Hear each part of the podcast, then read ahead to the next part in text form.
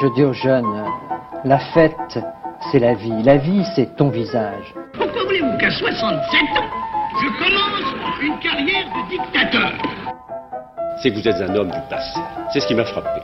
Vous êtes un homme qui est lié au passé par toutes vos fibres.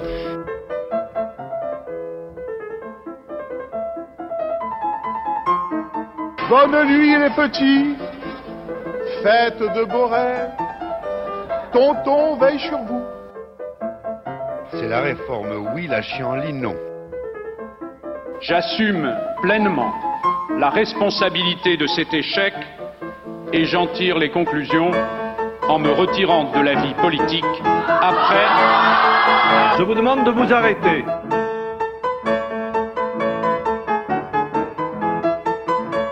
J'ai décidé de dissoudre l'Assemblée nationale. J'admire un tel courage. Et j'aurai recours à ce courage parce que pour cette cause, je suis tout comme vous prêt à mourir. Mais écoutez, mes amis, il n'existe aucune cause au monde pour laquelle je me sente prêt à tuer. Quoi qu'il nous fasse, nous n'attaquerons personne, nous ne tuerons personne, mais nous ne donnerons pas nos empreintes, personne n'acceptera de le faire. Ils nous mettront en prison, ils nous feront payer des amendes, ils saisiront nos biens, mais ceux qui ne réussiront pas à nous prendre par la force, c'est notre dignité. Tu as déjà été en prison? On est battu et torturé Ce qu'il faut, c'est... Je vous demande de livrer un combat, de lutter contre leur colère, pas de la provoquer. Nous ne donnerons pas un seul coup, mais nous recevrons les leurs sans un mot. C'est notre souffrance qui leur fera comprendre leur injustice, notre souffrance, la souffrance de tout combat. Nous ne pouvons pas perdre. Nous ne pouvons pas. Ils me tortureront, me frapperont. Ils briseront mes membres. Ils me tueront peut-être. Alors, c'est mon cadavre qui leur appartiendra. Et non pas mon obéissance. Bonsoir à tous. Bonsoir Denis. Bonjour Osgur, bonsoir Osgur, bonjour. Pardon, excusez-moi, ça a coupé. Ah, pas de problème, c'est eh, la vie associative des radios locales. Donc, Exactement, euh, pour bien Bienvenue comment- pour ce dernier épisode de l'année. Dernier de Escapade, donc vous êtes euh, à l'écoute euh, d'Escapade. Pour euh, le dernier épisode de- de- du mois de juin, Voilà, avant d'attaquer l'été, tout doucement. Exactement, avant de revenir à la rentrée.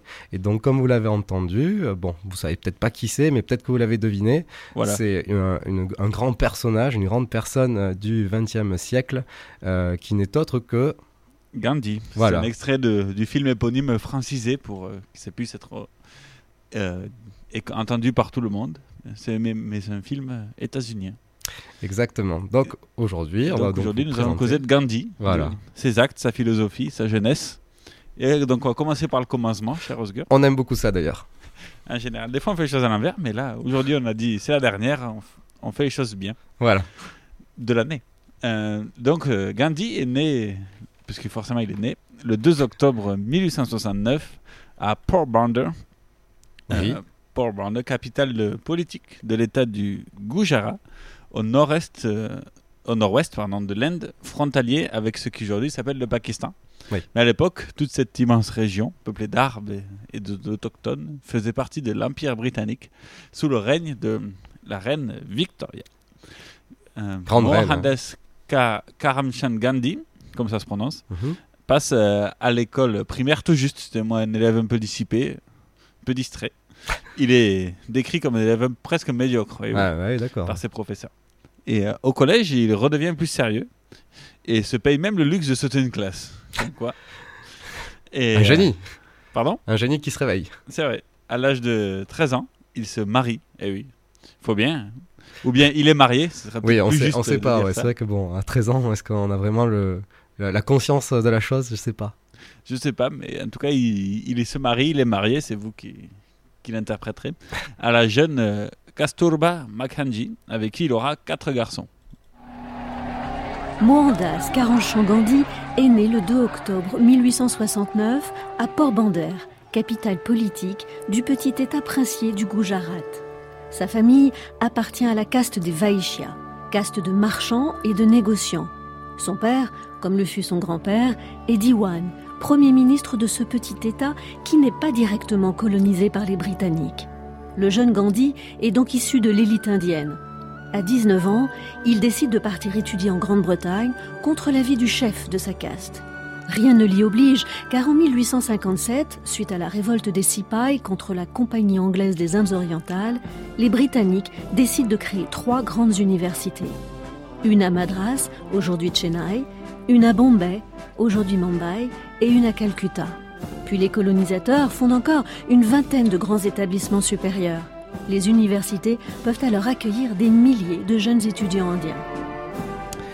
Et donc, euh, le futur euh, Mahatma décide donc, comme l'a dit euh, l'extrait audio, audio, de partir étudier le droit à Londres, car une opportunité se présente.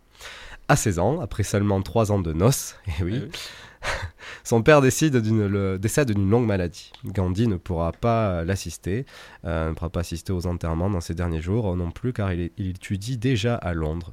Gandhi termina son éducation sans la présence de son père, ce qui fit naître chez lui un profond respect pour les aînés. Après euh, trois ans d'études londoniennes, il finit euh, en tête ou pas loin de sa promo. Il est pas major, mais il est bien placé. Un génie, un génie. Eh, il s'est bien rattrapé. euh, L'institutrice, elle disait qu'elle était dissipée. Il décide euh, alors de rentrer en Inde, après trois ans d'études, euh, un diplôme d'avocat en poche, à 19 ans. Propre. Ouais, c'est pas mal. Il, a, il trouve une occupation comme rédacteur juridique avant de faire ses classes pour s'installer comme avocat. Donc, parce que c'est à 19 ans, il faut quand même prendre un peu de bouteille. Donc, il devient directeur juridique euh, en Inde. Pas mal. Il faut, faut bien dire que ce n'est pas un franc succès. Ah, C'est, il a encore du mal. Il est un peu jeune peut-être. C'est pour cela qu'il saisit une opportunité qui s'offre à lui Mhm. d'aller défendre un homme d'affaires euh, plus ou moins scrupuleux qui tra- fait les trafics entre l'Inde et l'Afrique du Sud. Après bien des recherches, Gandhi euh, accepte le défi qui, est refusé par plein d'avocats indiens. Donc il est em- embauché par cet homme d'affaires pour le défendre un contentieux en Afrique du Sud. Il est embauché pour un an. Donc Gandhi prend le bateau direction l'Afrique du Sud. Et tout ça, c'est donc en 1893. Il repart donc de son Inde natale pour aller s'installer en Afrique du Sud. Il saisit l'opportunité que son métier d'avocat lui offre un travail d'un an, tout au plus, pour aller s'exercer en Afrique du Sud. En plus, ça, ça fait partie euh, du Empire britannique. C'est aussi pour ça, en fait. C'est ça. C'est aussi des, des opportunités. Voilà, des Parce qu'il y a la même opportunités langue, il y a la même oppression, un peu, un peu similaire. Même délire, quoi. Il désespérait de trouver euh, du travail, euh, mais Gandhi fut approché par un commerçant indien euh, d'obédi- d'obédients, oh, pardon, bah musulman. Voilà. musulman. Parce que aujourd'hui, c'est l'Inde et le Pakistan, après l'indépendance, mais à l'époque, tout était sous le joug britannique, donc les communautés hindoues et musulmanes étaient mélangées avant qu'il y ait les grands exodes. C'est ça. parlera un peu plus tard. Voilà, c'était euh, c'était de toute façon la même main-d'œuvre hein, pour euh, les Britanniques. Et donc, euh, il s'installe en Afrique du Sud. L'homme connaissait la famille Gandhi et voulait que le jeune Mohandas, qui parlait couramment anglais, vienne à Durban pour euh, l'assister dans un litige financier l'opposant à son cousin, marchand comme lui. Voilà, des querelles de famille, quoi. Gandhi accepte à la fois parce qu'il allait pouvoir enfin gagner sa vie, mais aussi parce qu'il était attiré par la perspective de, de découvrir un nouveau pays. Rappelons euh, l'Afrique du Sud, aussi colonie raciste et ségrégataire sous domination britannique. Donc voilà, pas de barrière de langue pour Gandhi. C'est le Commonwealth. C'est le Commonwealth qui continue toujours d'ailleurs. hein. C'est vrai. Mais Commonwealth, pas pour tout le monde. Et donc, euh, dès 1893, donc s'il est en 69, il a alors 24 ans, à peine arrivé au boulot, le 26 mai, Gandhi se présente au tribunal pour exercer son métier d'avocat. Du coup, pour s'inscrire au barreau et ainsi de suite. Hmm. Faire les formalités d'usage, comme on dit. Mais peu au fait des coutumes et d'une bien séance en place à Durban, il omet de retirer son turban. Son Oh là là. turban habit indien. quoi Aïe aïe aïe aïe et s'attire d'entrer les foudres de l'audience et notamment du magistrat présent ce jour-là, qui lui explique mieux ce qu'il conviendrait de faire, oui, que ce n'est pas la rigueur britannique. Voilà. Et de plus, il ne s'étant pas déclaré préalable- préalablement comme, avo- comme avocat, il lui a reproché son manque de rigueur quant aux formalités administratives. En gros, là, il arrive, il dit, je plaide, démerdez-vous. C'est ça. Et certains lui reprocheront d'avoir cédé en notant son turban, d'avoir euh, perdu la face. Ah bah. Mais Gandhi a préféré se résigner à le faire dans un contexte pareil, forcément. Il est jeune aussi, c'est normal. Finalement, il, n'est pas accrédité en tant qu'avocat et il n'a pu rester sur le banc de ces derniers. Euh, il est un peu tiraillé finalement entre ses origines, des gens qui lui rappellent son origine, et aussi euh, l'intégration qu'on lui demande de faire euh, en Afrique du Sud.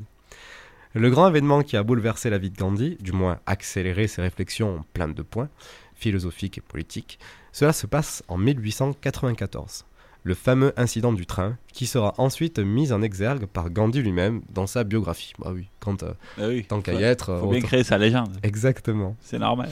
Cela se passe en 1894, quelques mois après son arrivée en Afrique du Sud, dans le train qui le menait à Durban, à Pretoria, où il devait euh, plaider euh, la cause pour laquelle il était venu en Afrique du Sud pour un an.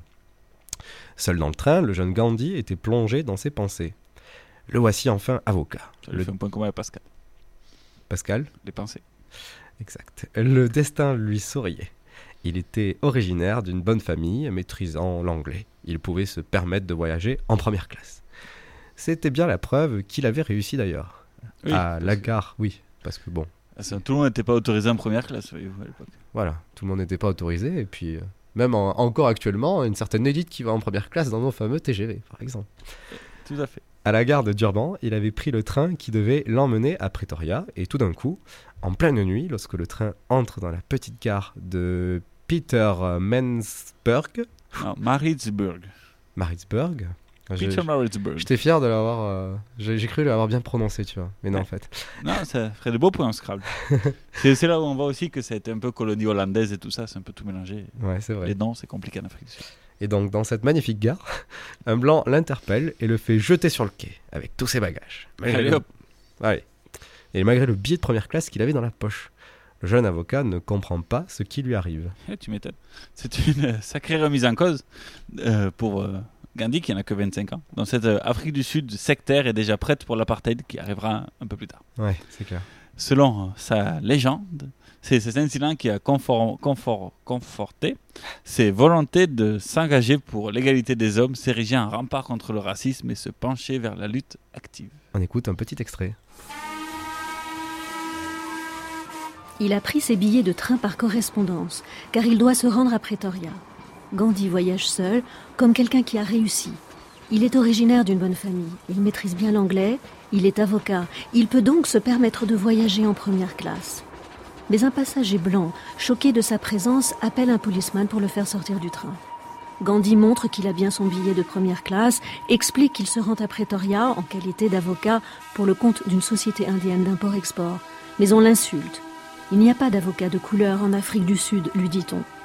Gandhi justifie sa qualité d'avocat au barreau de Londres, inscrit à la cour de Londres, mais rien n'y fait. Il est jeté hors du train avec toutes ses affaires.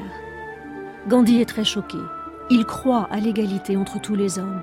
Pour lui, tout homme a une âme et toutes les âmes ont la même valeur, que vous soyez brun, noir, blond ou jaune. Il ne peut comprendre qu'un être humain puisse traiter un autre humain de cette façon. Cet incident ébranle Gandhi au plus profond de son âme.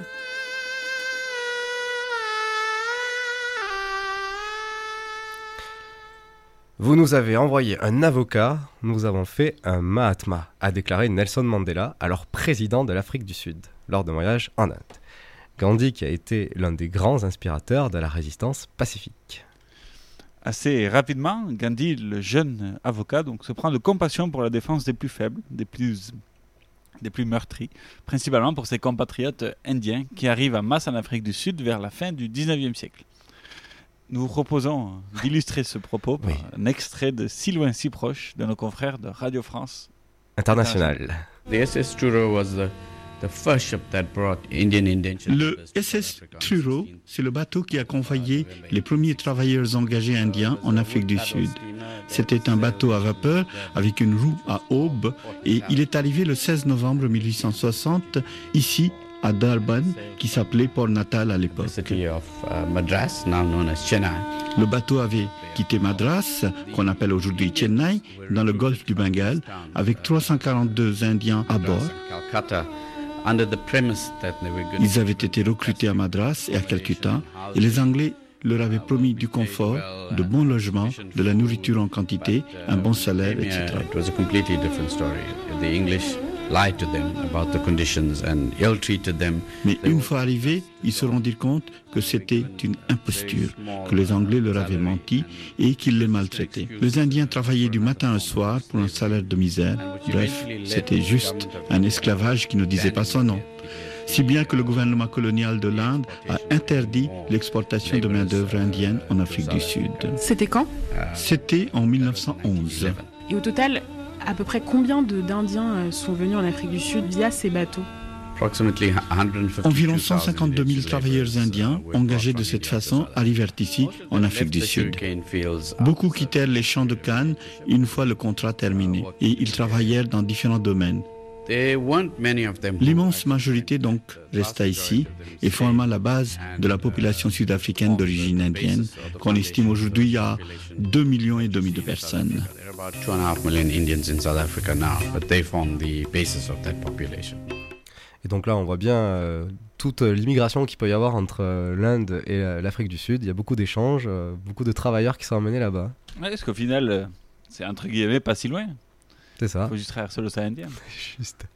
Ce qui à l'époque était quand même plus une grosse affaire, mais. Mais en tout cas, ça se faisait déjà pas mal, quoi. Oui, c'est clair. Et, puis même, on et même la, ça crée beaucoup de descendance, on l'a entendu dans l'accent de l'intervenant, de Ouais, l'accent indien. 2 millions. 2 millions de descendants, ce qui est pas mal. Ça, ça commence à faire. Petit à petit, Gandhi revient s'installer à Durban, puis dans une ferme à 30 km de Durban. Il commence, au fil des années, à se faire une place dans le monde des avocats de Durban. Quelques années plus tard, il part à Johannesburg pour s'engager contre au soutien encore pardon au soutien des populations indiennes installées en Afrique du Sud. Par exemple, dès 1904, il commence à mettre en pratique ses théories non violentes publiées la même année. Puis il a publié donc un essai sur, euh, sur la non-violence cette même année, en 1904. Son premier ouvrage. Une loi donc venant d'être publiée en Afrique du Sud, requérant que toute personne noire ou typée asiatique, c'est-à-dire basanée quoi, la, la demande d'une carte d'identité supplémentaire selon la race. Vous avez la qualité de citoyen sujet de Sa Majesté Victoria, plus, euh, enfin c'était plus Victoria à l'époque, mais plus euh, une deuxième carte qui dit euh, vous êtes typé indien, typé chinois, typé zoulou, typé. La belle époque, quoi. Imaginez ça aujourd'hui. Gandhi exhorte ses confrères à ne pas faire les demandes, donc ne pas s'inscrire sur pour la demande de ces nouvelles cartes d'identité. Et organise même des sessions d'autodafé de public euh, de ces cartes-là, recevant parfois plus de 3000 personnes d'autodafé en public. C'est-à-dire qu'ils ré- ils se réunissent avec des gens, ils brûlent, ils, font un- ils brûlent ces cartes d'identité-là Ouais. en public, créant donc des troubles, par définition. Beaucoup de, des participants, au long de ces années, finirent en prison. Et Gandhi lui-même a fait un petit séjour euh, en cabane, en On, verra qu'il qu'il aimait beaucoup quelque part, euh, malgré lui, aller en prison. et qu'il est, euh, est- qu'il va quand même au bout de ses, ac- de ses idées, de ses actions, qu'il Oui. met en pratique. Et tout ça de manière non violente. Ouais, tout à fait. De plus, en- de plus engagé contre les ségrégations et injustices en, en Afrique du Sud, le déclin arrive en 1906. Gandhi est personnellement ami de John Dube, leader politique zoulou dans la région du Natal. Les Zoulous étaient la tribu locale noire mise sous le joug britannique à la colonisation. Le gouvernement régional décide en 1905 de la création d'un impôt particulier qui va aussi toucher les Zoulous, déjà opprimés et déclassés économiquement.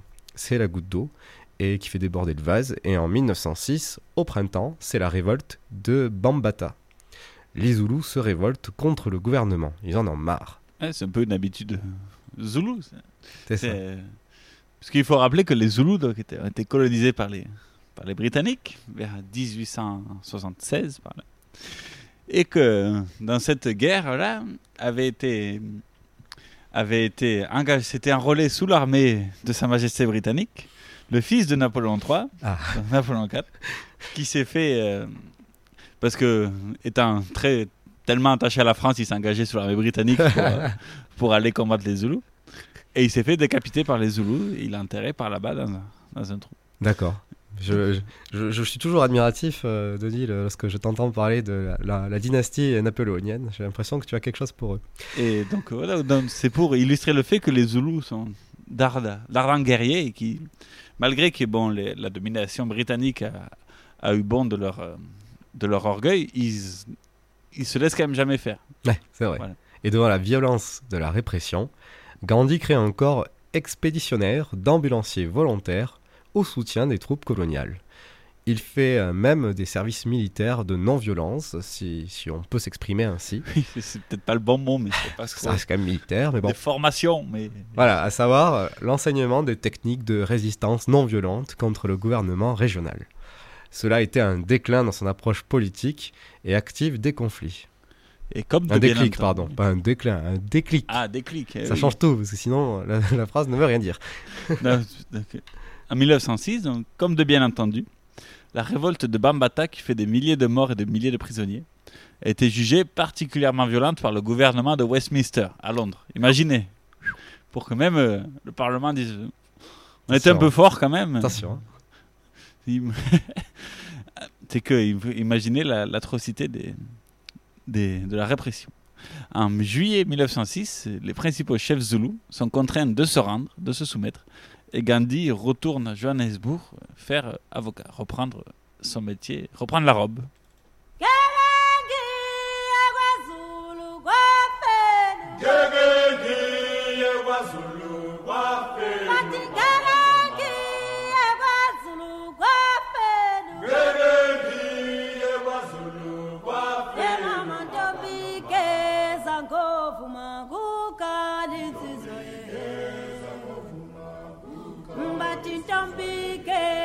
ngovuma kukali insizwe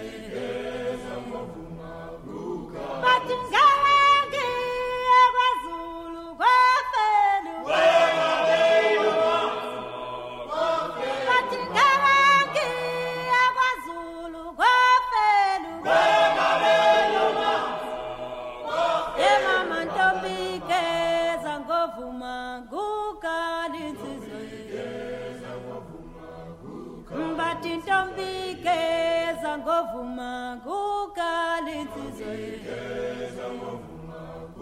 ekangiqomi kwazulu babonqobe emabhatheni banqomi kwazulu babonqobe emabhatheni angiqomi kwazulu babonqobe emabhatheni banqobe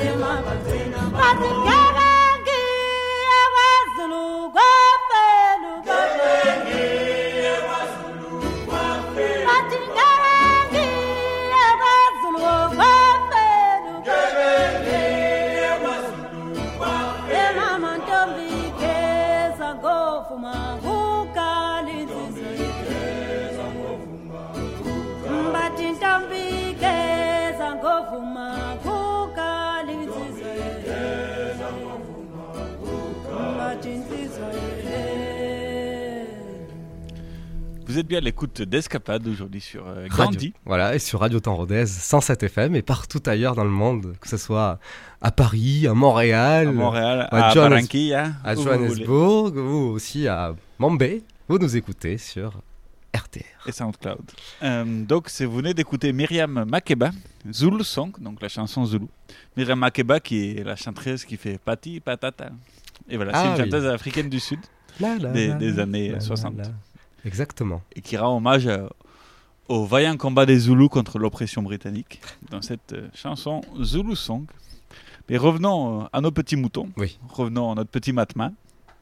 Et donc, euh, il- après euh, la fin de la répression britannique contre les Zoulous et le traité de paix, euh, enfin, un traité de paix, euh, en 1906, en juillet 1906, euh, Gandhi revient à Johannesburg, donc euh, exercer son métier d'avocat, et va aussi faire une rencontre personnelle décisive cet été 1906, celle de John Callenbach, un architecte juif allemand établi à Johannesburg.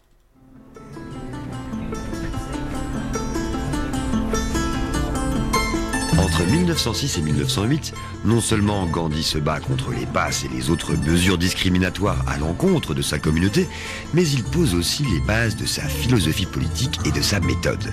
La résistance passive, mais qu'il a préféré baptiser lui-même Satyagraha, un terme sanskrit qui signifie la force ou l'attachement à la vérité. Ces principes, il les consigne même par écrit, dans une résidence qu'il partage avec l'architecte allemand Kallenbach dans la banlieue de Johannesburg, à l'abri du tumulte. La relation entre Gandhi et Kallenbach était une amitié très spéciale. Ils s'appréciaient beaucoup l'un l'autre.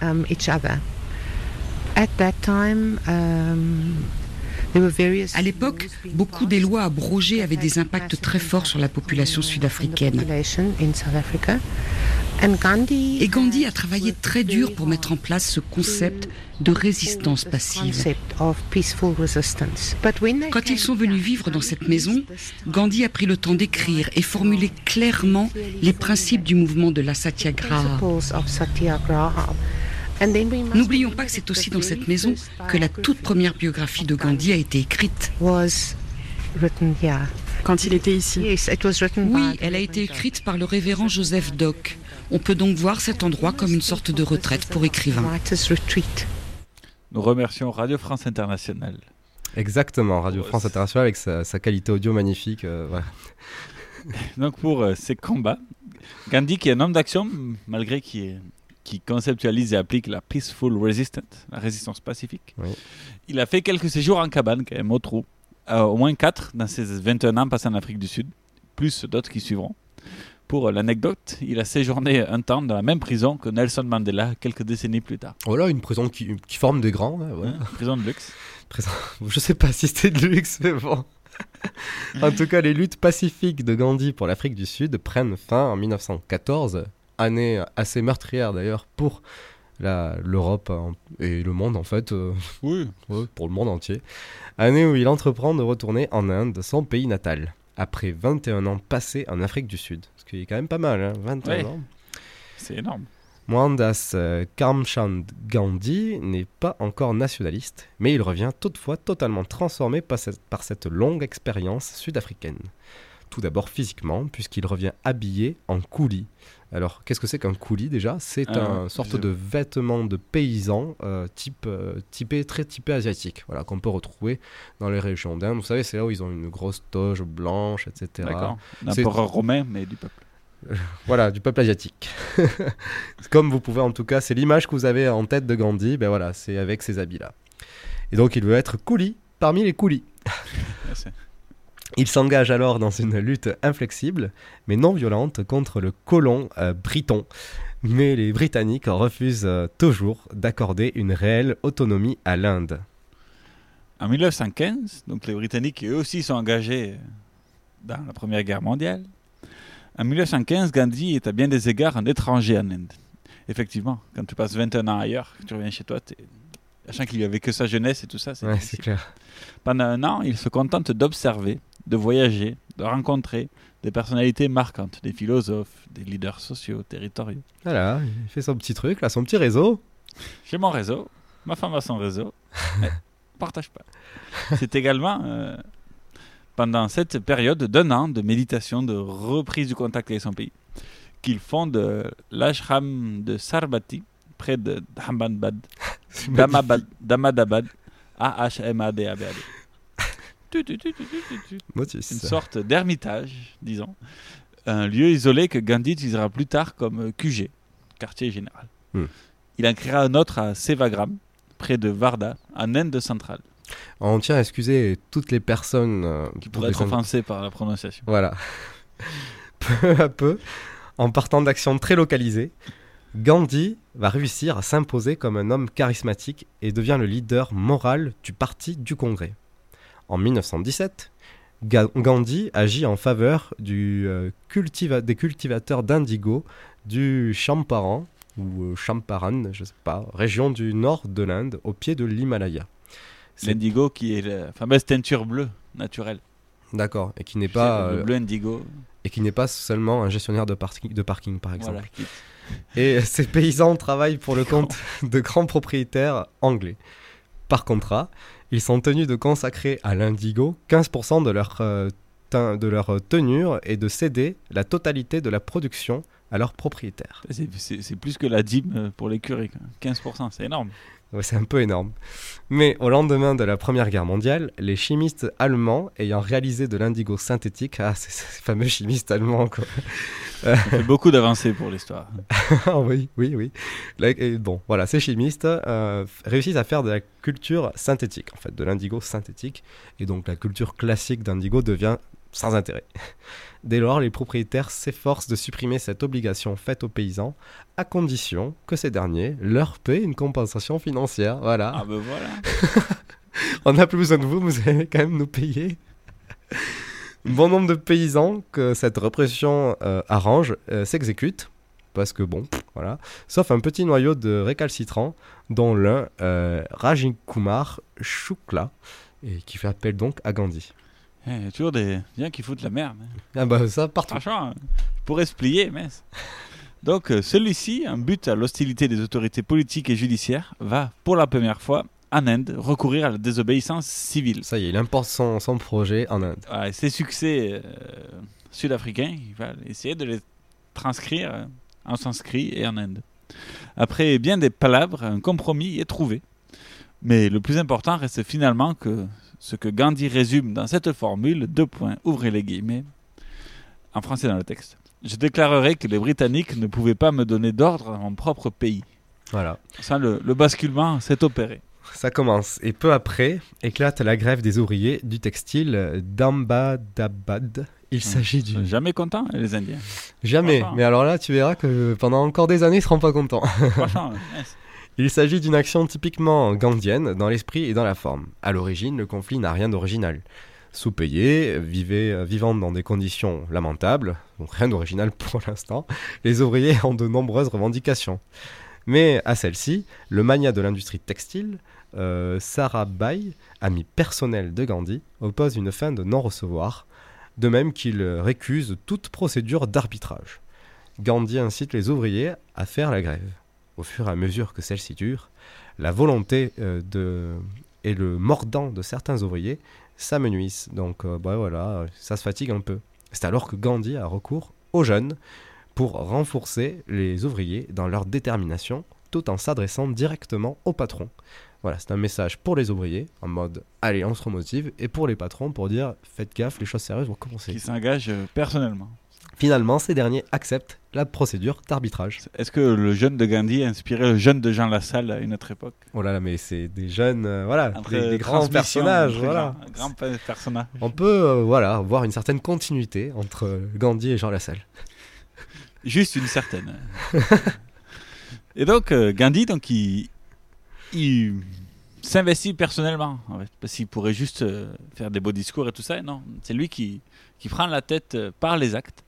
Et donc, à la fin de 1918, fort de ses premiers succès, dont les échos se font ressentir dans tout le pays, le tremblement de terre, le séisme, Gandhi a fait la première magnitude.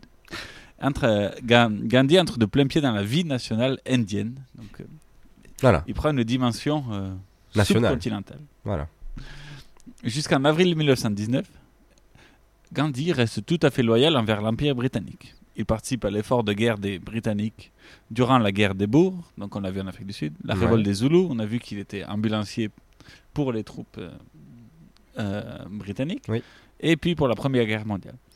Mais le lancement le 6 avril 1919 d'une grande grève totale générale dans tout le pays se solde tristement par le massacre d'Arm...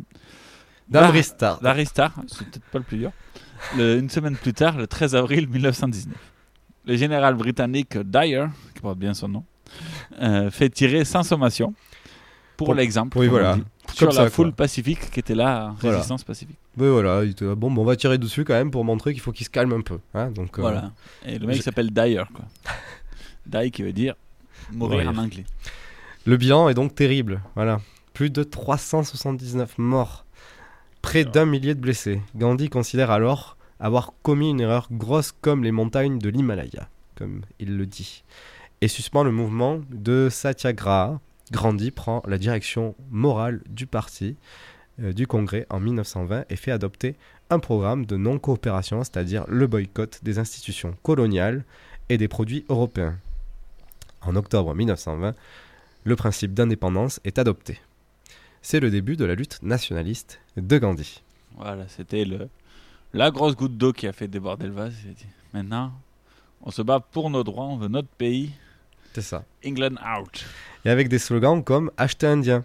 Il pousse les consommateurs indiens à acheter local, à aider les entrepreneurs de la région, à faire revivre une économie et des pays que l'Empire britannique avait laissés de côté. Est-ce qu'on peut faire euh, une passerelle aussi un peu ténue entre euh, Montebourg et Gandhi?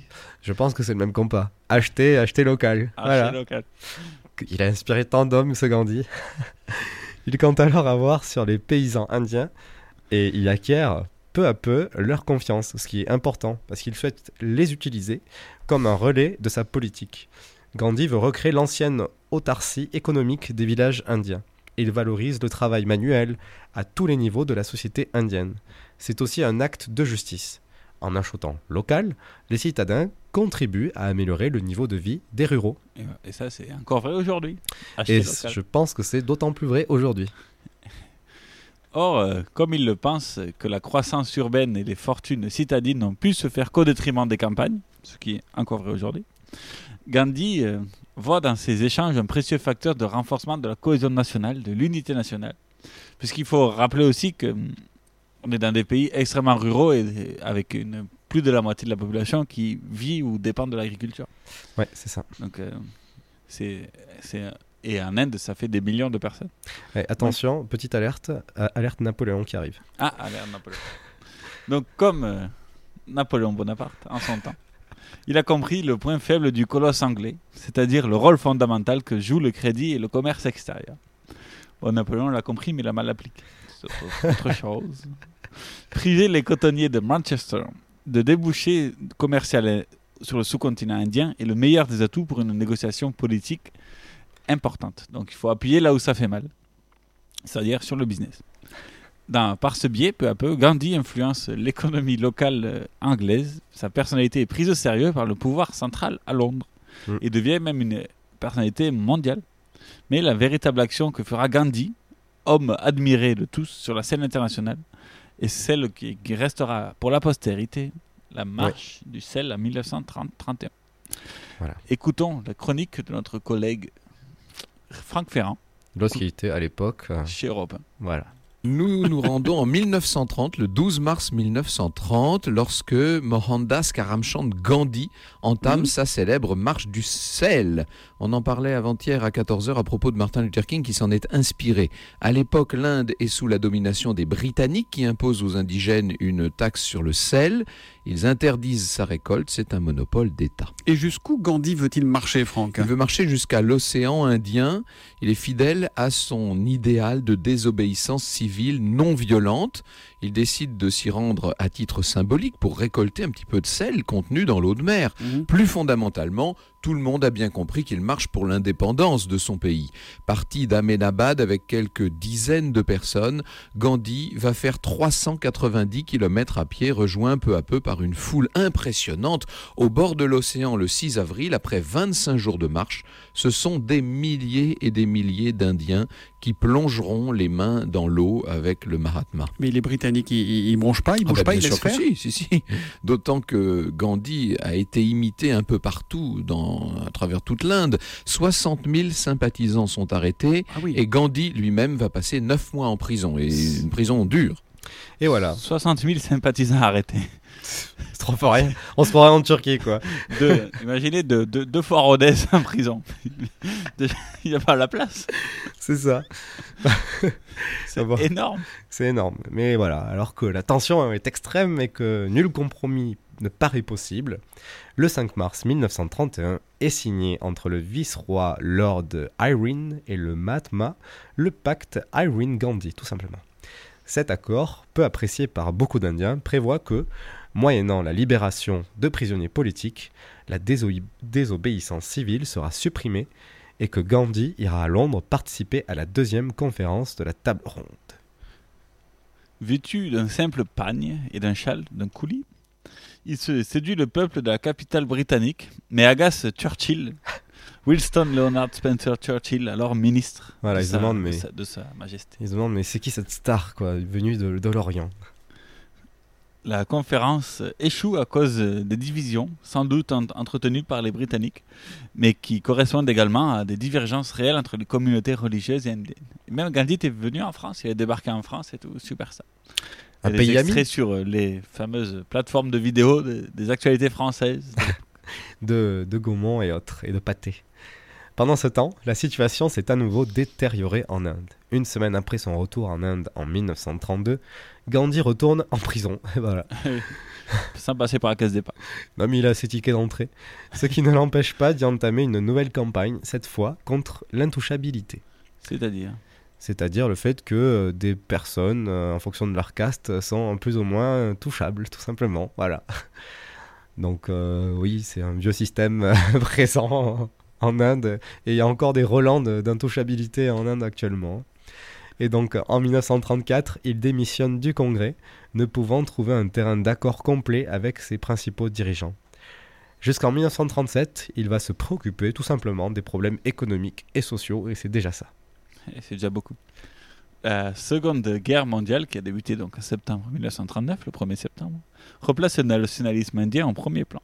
Le 3 septembre 1939, le vice-roi Lillingfro, c'est les noms britanniques, c'est encore plus dur que les noms indiens, déclare euh, l'Inde en état euh, de belligérance avec le Troisième Reich, sans aucune consultation des Indiens représentants. Voilà. Bon, euh, pour, pour nous, on se dit, bah tant mieux, quoi. Mais c'est vrai que les Indiens euh, se disent, mais les gars. On n'a rien demandé. Voilà, bon.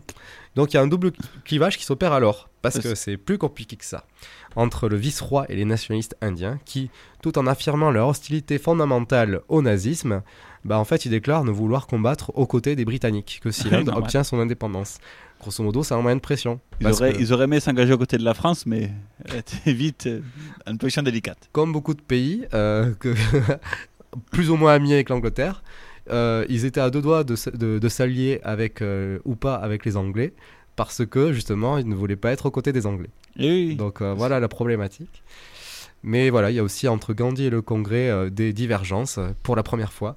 Qui, euh, et Gandhi va renoncer à la non-violence qu'il avait pourtant défendue pendant si longtemps. Vrai. Bon, faut rappeler qu'il a quand même 71 ans en 1940. On a le droit d'évoluer. oui. L'attitude négative euh, du vice-roi, Lillingfro, amène euh, Gandhi à relancer la désobéissance civile. Ça n'a pas marché. Il n'a pas eu de garantie de l'autre côté. Il a dit bon, ben, c'est reparti. D'abord, en la réservant à quelques personnes soigneusement choisies, puis en l'élargissant de plus en plus de 40 à 41. La menace japonaise, et c'est les Japonais sont aussi entrés en guerre, conduit les Britanniques à faire une ultime tentative de conciliation. C'est la mission de Sir Stafford Cripps en mars-avril 1942, Voilà. dont l'octroi du statut de dominion en échange de la participation de l'Inde à sa propre défense aurait été accepté avec enthousiasme dix ans plus tôt. Mais là, Mais là, ça échoue en partie sur le problème des États euh, princiers. Bon. Et en juillet-août 1942, Gandhi lance son célèbre India, euh, Quite India, Ah. quitte l'Inde en tant que maître, tout simplement. Tout en admettant qu'une... out. Voilà. Quitte India. tout en admettant qu'une Inde libre pourra participer à la lutte contre les puissances de l'Axe. Les Britanniques réagissent durement. Ils sont un peu bébêtes. Le 9 août 1942, ils arrêtent une nouvelle fois Gandhi. Et voilà, c'est retour à la case prison. Et tout, voilà. La répression contre les foules qui manifestent, les arrestations massives sont alors euh, tristement à l'ordre du jour à l'époque. Donc voilà, euh, pendant qu'il y a une guerre mondiale, euh, eh ben, les Britanniques continuent à faire de la répression intérieure euh, dans leur Oui, la empire. justice, on va se, moins se préoccuper. Les fouteurs de troubles les traitent moins calmement. Euh, Il y a d'autres chats sur le, sur le feu. Et là, Gandhi va devoir attendre jusqu'en 1944, c'est-à-dire juste avant la fin de la Seconde Guerre mondiale, avant d'être libéré. Il avait alors euh, bah, 75 ans. Eh, c'est pas tout jeune, Voilà. surtout pour l'époque. Les dernières années de sa vie vont être un véritable calvaire pour le Mahatma.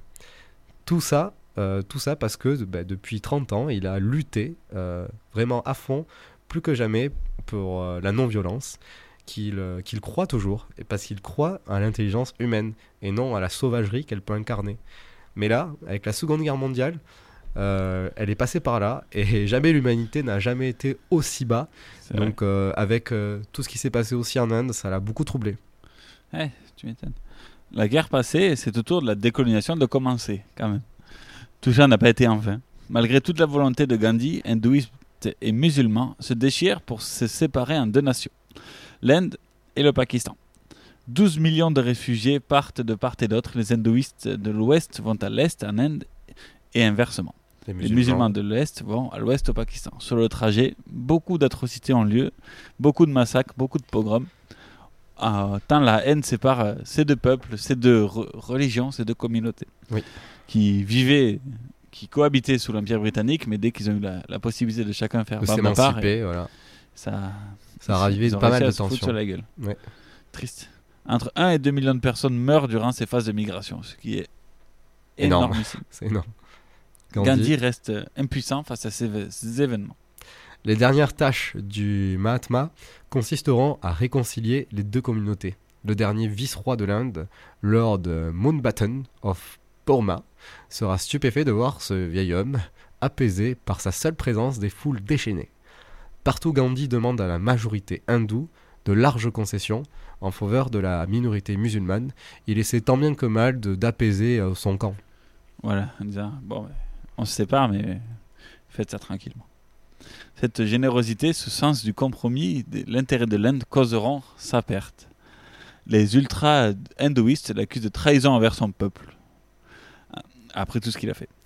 Plusieurs tentatives d'assassinat seront préparées, et malheureusement, le 30 janvier 1948, à New Delhi, le Mahatma Gandhi tombera sous les balles d'un extrémiste hindou, Naturam Godse. Il est assassiné de sang-froid.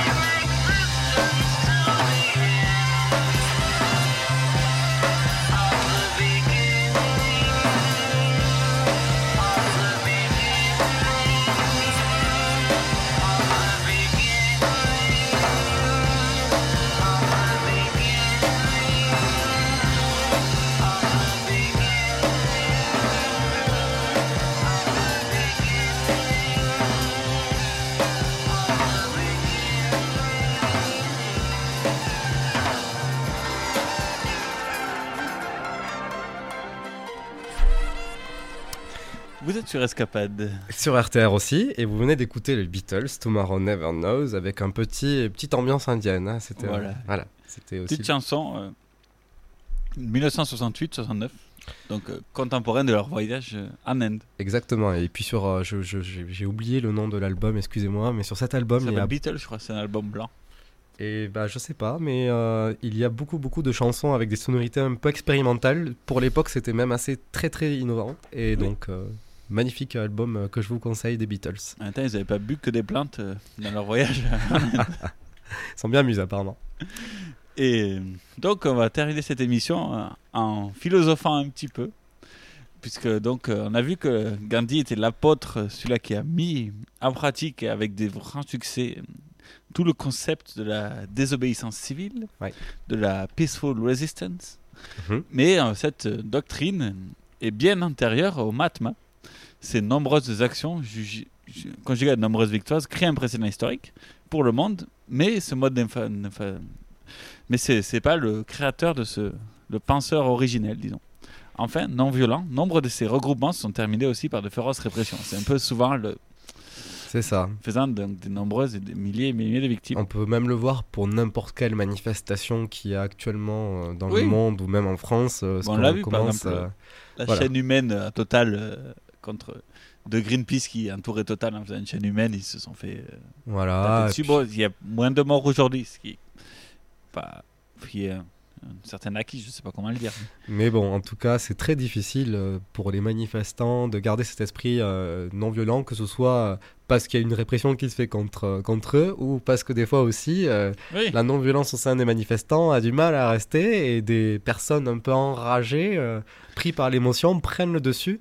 Euh, et contre la non-violence, justement, ce principe-là. C'est c'est, euh, une ligne très très dure à tenir. Ouais, ça, ça- et souvent ça part en cacahuète pour un petit incident et c'est extrêmement difficile. C'est ça.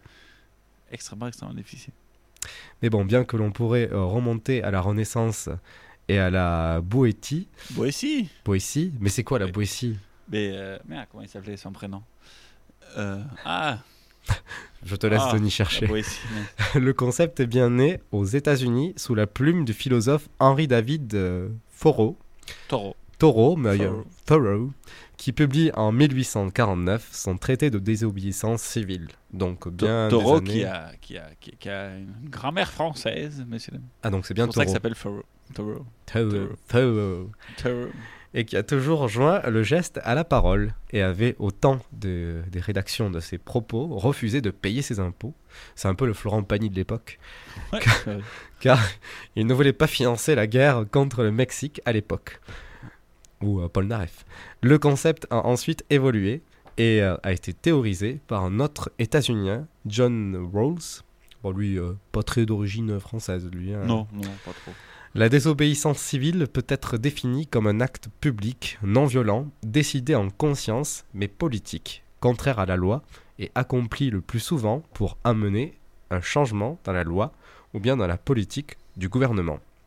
Ce n'est pas sans rappeler l'article 35 de la Constitution française du 24 juin 1793, qui stipulait Quand le gouvernement viole les droits du peuple, l'insurrection est, pour le peuple et pour chaque portion du peuple, le plus sacré des droits et le plus indispensable des devoirs.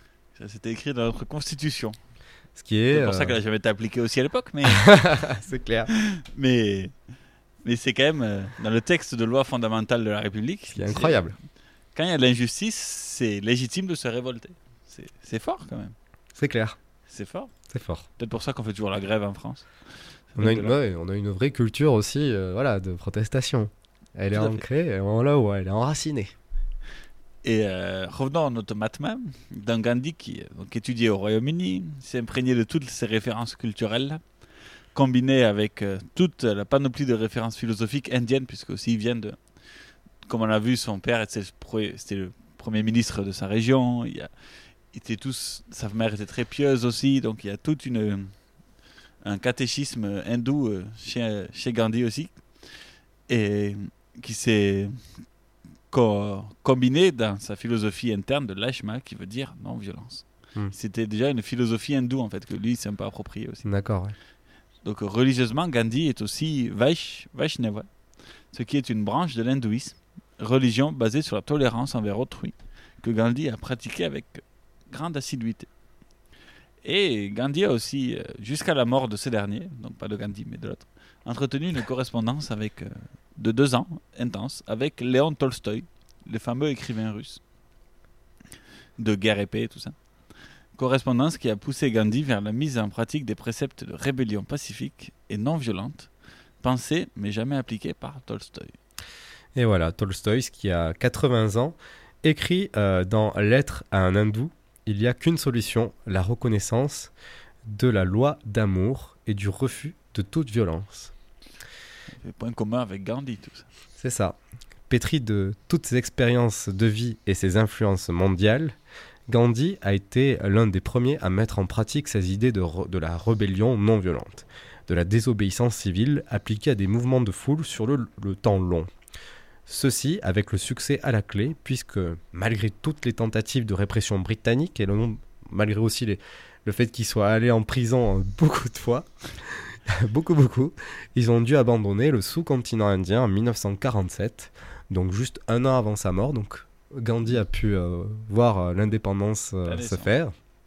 Et donc c'était 27 ans après le début du mouvement mené par Mohandas Karmanchand Gandhi. Et puis C'est quand même voilà. énorme. Enfin, une- Comme ça, jamais lâché pendant 30 ans et tout, c'est ouf. C'est ça.